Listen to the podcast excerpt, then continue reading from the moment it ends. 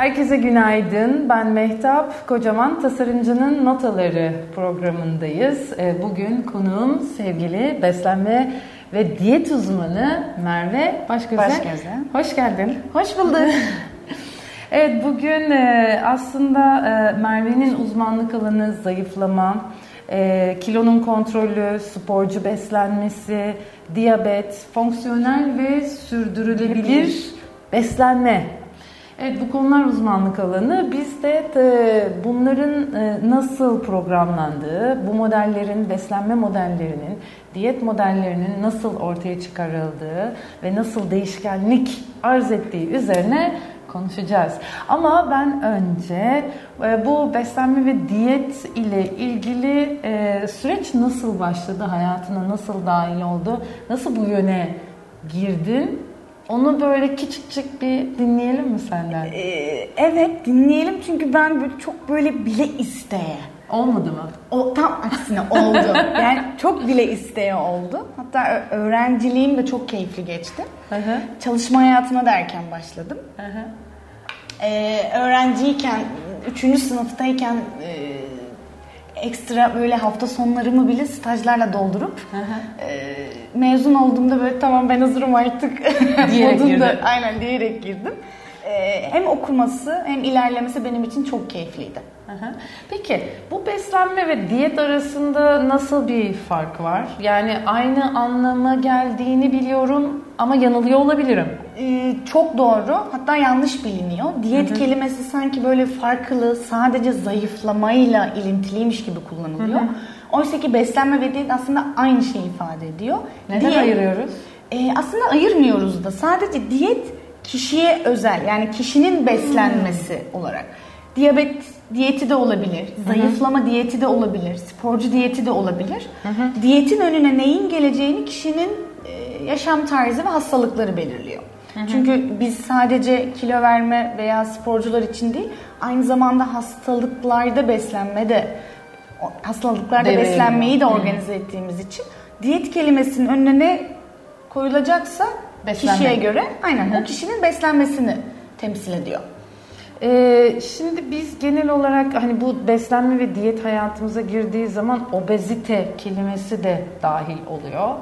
Ee, onu biraz açalım mı? Yani mesela obez, kimler obez oluyor? Kimler Her obez kilolu oluyor? olan obez olmasa gerek. Ve inşallah öyle değildir. Çünkü yazın hepimiz birazcık kilo olabiliyoruz. Evet sonra şey diyeceğim yani hani obez kimlere deniyor ve bu obezite ile nasıl baş etmek gerekir? Onu ee, merak ediyorum. Şöyle, obezite de maalesef Avrupa'da çok kötü bir yerdeyiz. Yani Avrupa ülkeleri hmm, arasında. Dünyayı geçtim ama Avrupa ülkeleri arasında Türkiye şu an birinci sırada. Hı hı. Obezitede son yıllarda. Ee, biz obeziteyi şöyle değerlendiriyoruz. Kişinin boyu ve kilosu arasındaki orantısızlıktan obezite derecelendirmesi yapıyoruz. Birinci derece, ikinci derecede gibi. Hmm. Bir de obezitenin bir altı kilolu veya hafif kilolu şeklinde. Hı. Ama obezite dediğimiz e, boy ve vücut boy ve kilo endeksi dediğimiz vücut kütle endeksinde 35 üstü kişilere biz e, obez diyoruz. Bu da çok basit hesaplanıyor aslında. Hmm. Boyun metrekare cinsinden kiloya bölünmesiyle beraber çıkan sonuç 35'in üstü ise obezite diyoruz. Hmm. E, peki bununla nasıl baş ediliyor? Yani şimdi e, daha evvelden e, plastik cerrah e, konuğum da oldu. Bu konuya hoş e, girmedik. E, ama beslenme ve diyet tarafından baktığımız zaman herhangi bir müdahale olmadan buna nasıl e, baş ediyoruz? Ee, herhangi bir müdahaleden kastım ameliyat fiziksel fiziksel. Şu an çünkü işte mideye hani mesela kelepçe botoks, kelepçe botoksu bilmiyordum ama o da var. okay. mide botoksu da var. Kelepçe var, mide küçültme ameliyatları. Hı-hı.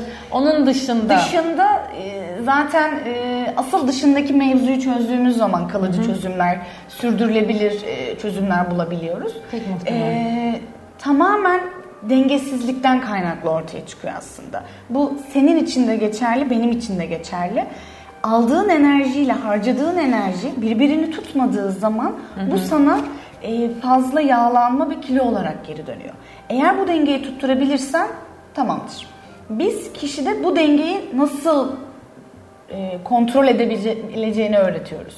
Yani hayatındaki hareketlilik, fiziksel aktivite, egzersiz nerede? Hı hı. Eğer yoksa tamam, yoksa yok. yok.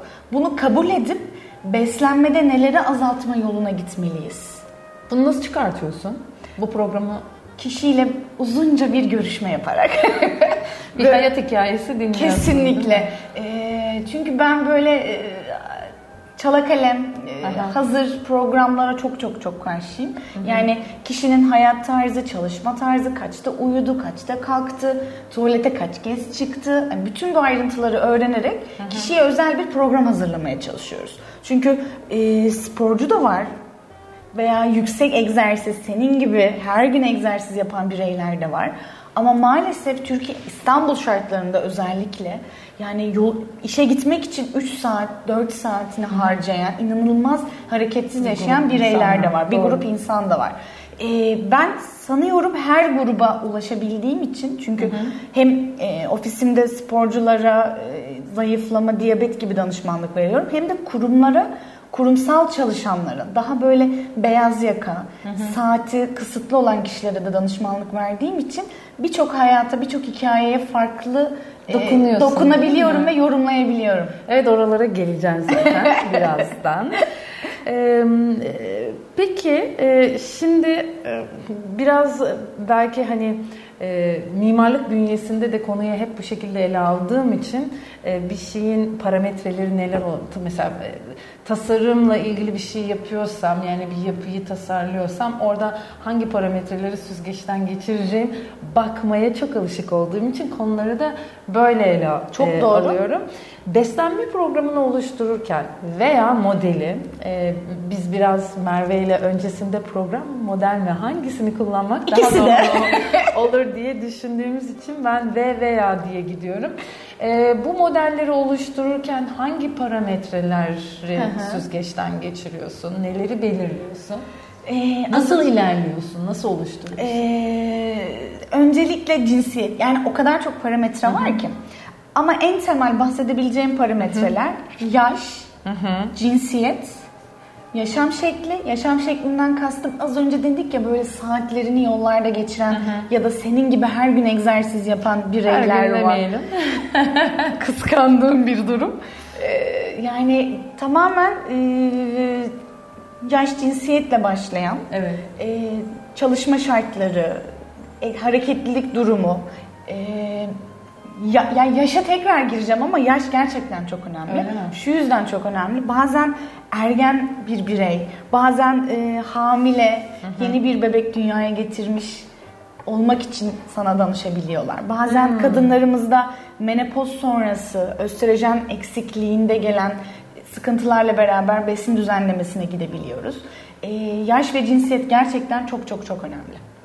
E, peki cinsiyet farklılığı yani cinsiyet farklılığında kadın ve erkek e, olarak farklılaştığında bu e, beslenme biçimleri çok ciddi anlamda değişiyor Değişiyor, mu? değişiyor. Çünkü beslenme biçimi değişmese bile yeme miktarı değişebiliyor. Hı. Çünkü erkekler doğuştan şanslı.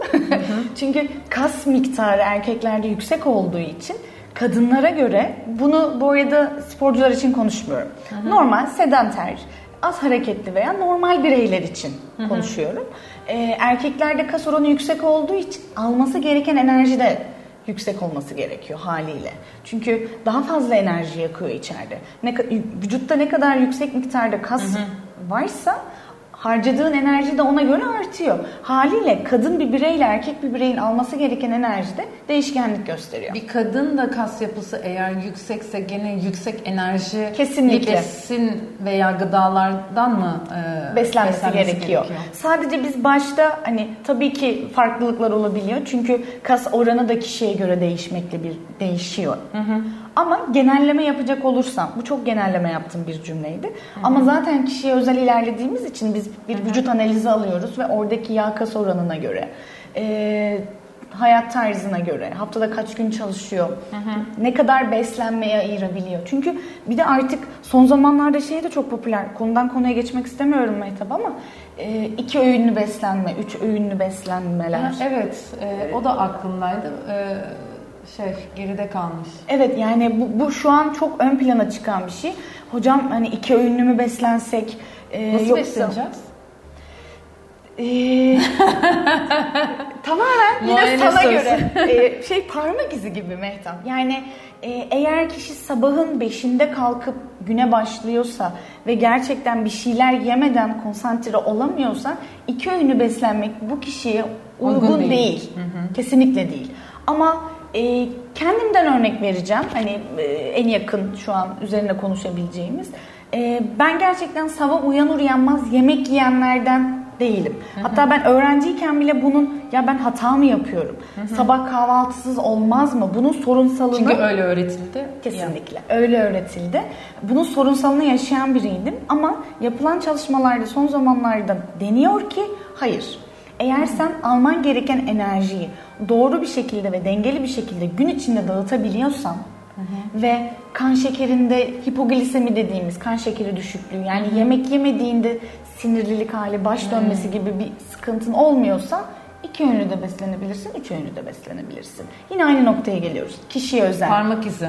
Kesinlikle. Kişi Hı-hı. kendini bilmeli ve ona göre beslenme programını oluşturuyor. Yani ben zaten oluştururken kişiden aldığım donelerle oluşturuyorum onu. Hı-hı. Cebimden çıkarıp hop Evet değil. ve hangi besinde nasıl bir gıda var ve nasıl etkilediğini bildiğin için ona göre yönlen. Tabii ki besin çeşitliliği de değişiyor. Yani Şimdi ben de oraya geleceğim. Hadi gel. Bu yediğimiz içtiğimiz e, gıdalar bizim yaşam biçimimizi, yaşam kalitemizi Çok. değiştirip dönüştürüyor ya. Nasıl oluyor bu?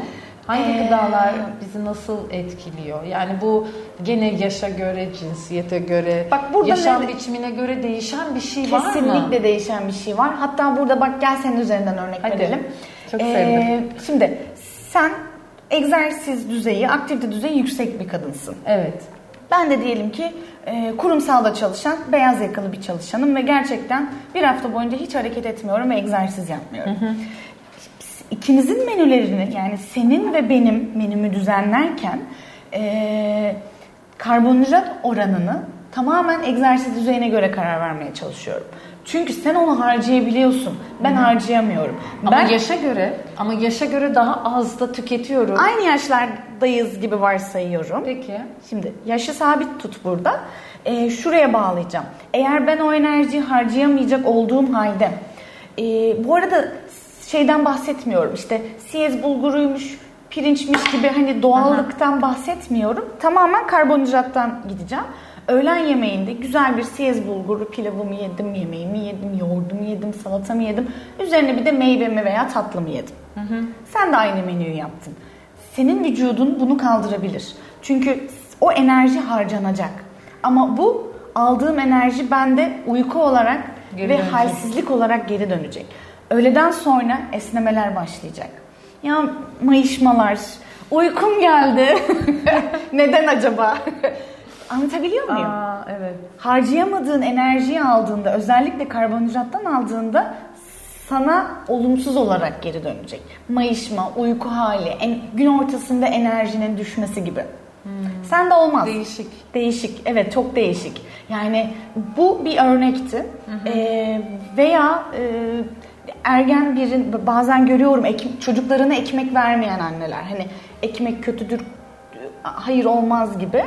Ee, ya evet ben aslında ekmeği cidden e, harcayamayacaksa ben de vermem. yani şöyle hani bakarım eğer o enerji ihtiyacı varsa ama gelişme çağında biri ergenlik böyle 14-15 yaşlarında onun ihtiyacı var. Yani o ekmeği ondan ekmek demeyelim başka bir karbonhidrat kaynağı Makarna da olabilir. Mesela. Makarna mesela. Hani onu kesmek çok doğru olmaz çünkü onun o enerjiye ihtiyacı var. Şimdi sen ergen deyince tabii buradan şu aklıma geldi. Mesela ergen bir çocuğun işte akne problemleri oluyor. Bu aslında hormonal dengesizlikten de kaynaklanıyor. Kesinlikle. E şimdi hormonal dengesizlikle beslenmenin aslında çok bir alakası var. Şöyle var. Var. E, akne problem var, var, var. Ama öncelik kesinlikle beslenmeden kaynaklıdır diyemiyoruz. Çünkü Aha. orada pankreas üstü bezlerdeki bir bozukluk, karaciğerde veya böyle estrojen ve testosteronun oturmaya çalışması gibi sıkıntılar var. Ama beslenmede etkiliyor. Çünkü biz şimdi Beslenme tak- gibi Hı. çok çok özür diliyorum lafını böldüm. Çok sağlıklı şeylerden bahsediyoruz. Ama bir de böyle paketli gıdalar, yüksek Fast food. yağlı, fast food hamburger. yani hani o aldığı yüksek yağ işte palm yağı gibi gerçekten sağlığa zararlı yağlardan beslendiği zaman ciltteki sebum dengesi de bozuluyor. Ve değişik e, Şöyle bir akşam parametre. televizyon izlerken iki paket tuzlu e, çekirdek bitir. Sabaha şöyle sana bir merhaba diyen bir şey göreceksindir diye tahmin ediyorum. Doğru haklısın. Peki e, şimdi sporculara da aslında e, model oluşturuyorsun, kurumsallara da oluşturuyorsun. E, buradaki danışmanlık danışmanlık verdiğin için söyleyeceğim. Danışmanlık yapma biçimin nasıl değişiyor?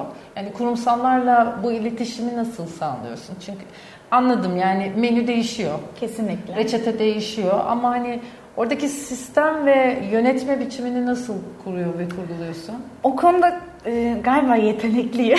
Şöyle e, kişi değiştiğinde gerçekten kişiye göre sen, senin de şekil alman gerekiyor. Yani senin de menülerinin değişmesi gerekiyor. E, olmayacak bir şeyi dikte etmek, ısrar etmek, hayır bunu yapacaksın, bu böyle olacak şeklinde yaklaşmayı hiç sevmiyorum. Çünkü hiç doğru değil. E, bir gün, iki gün uygular ama üçüncü gün uygulayamaz. Sürdürülebilir olamaz. Zaten bütün problem uyguladığımız şeyin sürdürülebilir olamaması. Sporda da böyle. Yani 3 ay 4 ay yüksek yoğunlukla antrenman yapıp zayıflıyoruz. Sonra hocam kilo aldım. Yahu neden acaba yani? Bırakmış ol, olabilir misin? yani ya bu kadar sürdüremeyeceksen hep söylüyorum. Gerçekten sürdüremeyeceksen yüksek yoğunluktan bahsediyorum. Hafif antrenmanlardan bahsetmiyorum. Sürdüremeyeceksen sürdüremeyeceksen çok yoğun bir antrenmanın içine girdiğin zaman sıkıntı çıkıyor veya yapamayacağın bir şeyi Tamam hocam ben artık her öğlen şunu yapacağım. Bu saatte yemeye çalışacağım. Ama hayatı el vermiyor yahu. Yani her gün 12-1 gibi toplantısı oluyor. Şimdi sen Evet. ona hayır bu saatte yemek yiyeceksin diye dikte ettiğin zaman sürdürülebilir olabilir mi? Yok. Asla. Olmaz. Peki burada detoks e, nasıl devreye giriyor? Mesela detoks sıvı gıdalarla beslenme yöntemi. E, ama diyet de e, gıdaların çeşitliliğini ve saatlerini değiştiren bir sistem.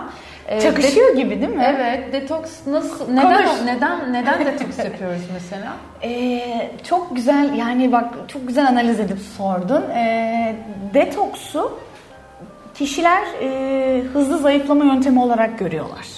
Hani bir detoks yapalım, bir sıvı diyet yapalım. Hocam sabahtan Veya temizlenmek arınmak gibi. Ama e, vücut çok mucizevi bir şey. Gerçekten öyle. Karaciğer e, bizim detoks merkezimiz diyebilirim. Hani o dönüşüm, temizlik. Yani öyle içtiğimiz bir iki meyve suyuyla temizlenme aslında olmuyor. Bu karaciğere hakaret gibi düşünüyorum. Yani orada bir fabrika var ve canavar. Bir de yıllardır çalışıyor. Hani sen iki gün sıvı beslendin diye temizlemedin vücuduna. Ama evet. Şöyle durumlar söz konusu. Bazen e, detoksa karşıyım gibi olmasın. Çünkü e, sağlıklı beslenmede bu yeri var mıdır? Evet vardır. Çünkü gerçekten bazen kişilerde böyle tatillerde e, yüksek alkol alımı e, veya böyle bir cozutma hali. Hani birazcık böyle şey konuşuyorum ama hani o dönemlerden sonra ya birazcık o e, yüksek tuz miktarının fazla alınması gibi, alkolün fazla alınması gibi. Bu dönemlerde ben sıvı tüketimini kesinlikle arttırmayı öneriyorum. Ve bu sadece suyla olamayabiliyor. E, meyve suyu gibi de değil, sebze ve meyve sularını karıştırarak, Tabii, zaten- bitkisel beslenerek. Bu arada detoksun temelinde bitkisel beslenme vardır. Yani yumurta yiyerek veya işte kırmızı et yiyerek detoks yapılmaz. Bazen böyle gö- görüyorum önüme geliyor.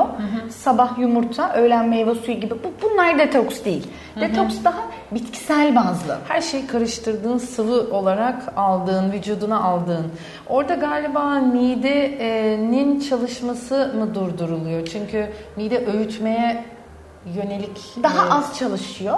çalışır ya. Evet. Yani mide ve bağırsağı biraz daha az yorma. Çünkü aldığımız hayvansal gıdalar ki biz gerçekten genele bulursak çok yüksek miktarda tüketiyoruz. Bağırsağı yoran bir şey. Yani yüksek miktardan bahsediyorum. Biz bitkisel beslenmeye geçtiğimiz zaman sıvı veya e, bu salata şeklinde de olabilir. İlla sıvı demeyelim ama bitkisel beslenmeye geçtiğimiz zaman bağırsaklar şöyle bir oh be diyebiliyor. Okay. E, detoksu ben bağırsak dostu olarak görüyorum aslında. Yüksek Yani- alkolde ve yüksek hayvansal gıdadan tüket yani yüksek beslendiğimiz zamanlarda. Detoks sonrası vücut kendine ne söylüyor? ya dünya varmış der ya diyor yani. Çünkü e, haftanın 5-6 günü et tavuk yemeden hayvansal gıda almadan beslenemeyen insanlar var Mehtap. Gerçekten. Yani doyamıyorum diyorlar. Çok yanlış. Yani bitkisel beslenmeyi öğrenmek zorundayız. Gerçekten zorundayız. Zorundayız. Zorundayız. Çünkü evren yani gezegeni korumakta zorundayız ya bu sera gazları, hayvancılık, eee, tüketim çılgınlığı e, e, bir yere kadar bi- bizi götürmeyecek bu gezegen. Yani bizim mutlaka bu eee, yeşil mercimek, nohut gibi kuru baklagiller, işte sebzeler, filizlendirilmiş sebzeler bunlarla doymayı öğrenmek zorundayız arkadaşım. Sürdürülebilir yaşam için herkesi Merve'ye yönlendiriyorum. Mimarlığı bıraktık. E, beslenme uzmanlığına. e, Sürdürülebilir şey- tasarım, mimarlık diye bir şey var mı? Tabii ki var. Beni anlarsın o zaman. Tabii ki. Şimdi buradan o zaman fonksiyonel ve sürdürülebilir e, beslenme e, konusuna geçelim istiyorum. Bu e, değişik bir e, yaklaşım. Yani sürdürülebilir mimarlık, sürdürülebilir malzeme, e, hep hayatımda, hayatımızda olan bir e, alan. E, beslenme konusunda bu nasıl çalışıyor? Bes, işte ne- Yansıması ne? Yani bizdeki yansıması Bu bahsettiğin şu- mi? Bu bahsettiğim evet. Çünkü e, ya sür, bir programın, bir beslenmenin sürdürülebilir olması da çok önemli. Yani hani herkes her gün et yiyemez veya saatlerinin kişiye uygun olması gerekir. Yani sana uygun olan bir beslenme modelini devam ettirebilmek çok önemli. Sürdürülebilir olması. E, bir de bazen böyle e, paket diyetler var Mehtap. Bilir misin? Biliyorum. Bu- Yani ben e, kendim şahsım deneyerek bilmiyorum ama duydum biliyorum. Bu sürdürülebilir olmayan bir sistem mesela. Çünkü sen ömür boyu dışarıdan yemek sipariş vererek eve yaşayabilir misin? ya hiç yapmadığım bir şey olduğu için Yani diyelim bir ay boyunca yaptın. Bir, iki, üç. Devamında beslenme şeklini oturtmak ve öğrenmek zorundasın. tabii ki. O yüzden eee, bu paketlenmeler, paketli gıdalar is- israf da geliyor. Yani o plastikler, o yani bana çok büyük bir israf geliyor hakikaten. Yani suyu bile pet şişeden içilmesini abarttığını düşünme lütfen. Hani o bile böyle düşünmüyorum. Çünkü öyle yaşamıyorum. Kendim güzel. adıma. Yani bu bile böyle bir hayır ya bu, bu işin bir sürdürülebiliri varken e, evreni seviyoruz, gezegeni seviyoruz. Pazara gittiğimizde poşet almıyoruz. Dışarı çıktığımızda kendi şişemizle, cam şişemizle veya sürdürülebilir plastik Veya şişemizle paketli gıda, paketli gıdayı da öyle. Yani paketli gıda yüksek miktarda cipsler, kurabiyeler. Ya bu- bunların beslenmemizde yeri olmamalı. Gerçekten olmamalı. Sürdürülebilir beslenmek güzel bir şey. Evet bir programın sonuna da gelmiş olduk bu şekilde. Merve vakit ayırıp geldiğin için e, ta uzaklardan çok teşekkür ederim. Ben çok teşekkür ederim. Ee, çok nokta atışı sorular sormuşsun. Aa, Ee, teşekkür Çok keyifliydi ederim. gerçekten. Ee, Ama programı kapatmadan önce sana bir sürprizim var. Ee, konunun içerisinde bir fiil olmadığın için e, bakalım sen ne düşünüyorsun? Tasarım nedir? Sürpriz. Sürpriz.